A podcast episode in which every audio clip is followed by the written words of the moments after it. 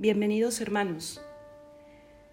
Hoy día es sábado 4, primer sábado de mes, por eso vamos a pedirle a la Santísima Virgen que interceda por nosotros para que el tema que vamos a ver hoy eh, cale en nuestro corazón.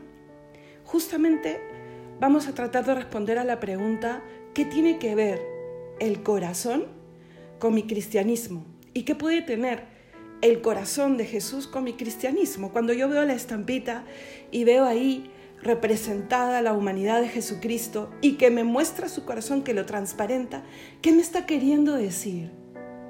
Mira, dos cosas concretas y no te olvides nunca de ellas. Primero, que Cristo se encarnó, porque yo estoy viendo ahí a una persona, ¿no es cierto? Con cuerpo, con cuerpo humano. Es una persona como tú y como yo, con corazón. Eso primero. Y segundo, que Jesús, la segunda persona de la Trinidad, que se ha hecho hombre como tú y como yo, tiene personalidad, tiene carácter, tiene sentimientos, tiene alma, tiene afectos humanos, tiene eso que a nosotros nos mueve a querer, ¿sí o no? Entonces, es como reconocer los dos significados de la palabra corazón. O sea, que soy ser humano porque tengo un órgano, ¿no? Físico que late, importantísimo además, y que ese significado que le doy al corazón, ¿no? Que, viene de una tradición oriental muy antigua.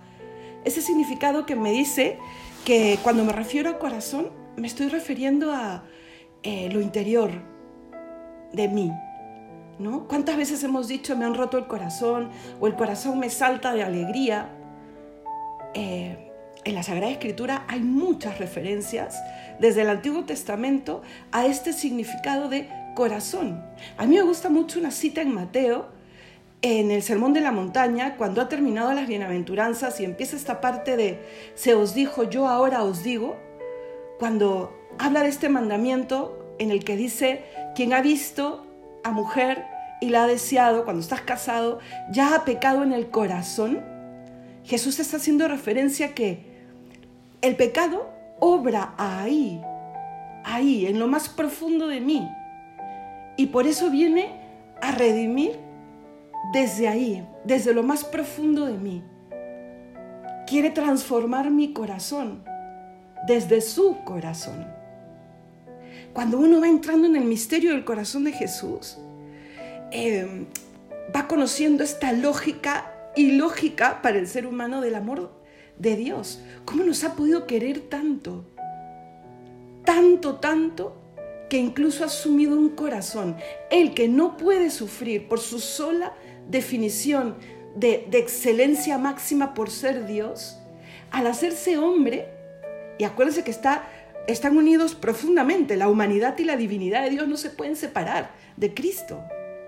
Y porque tiene ese corazón y porque ama, se corre el riesgo de que yo le rompa el corazón.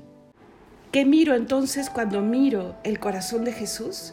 Miro a Dios hecho hombre, miro a Dios que me ha redimido, miro a Dios que me ha abierto las puertas del cielo, miro a Dios que se ha quedado en la Eucaristía, porque ahí está su corazón miro la fibra más íntima y más digna de Jesucristo. Escucho y le escucho decirme que ha venido a salvar mi corazón.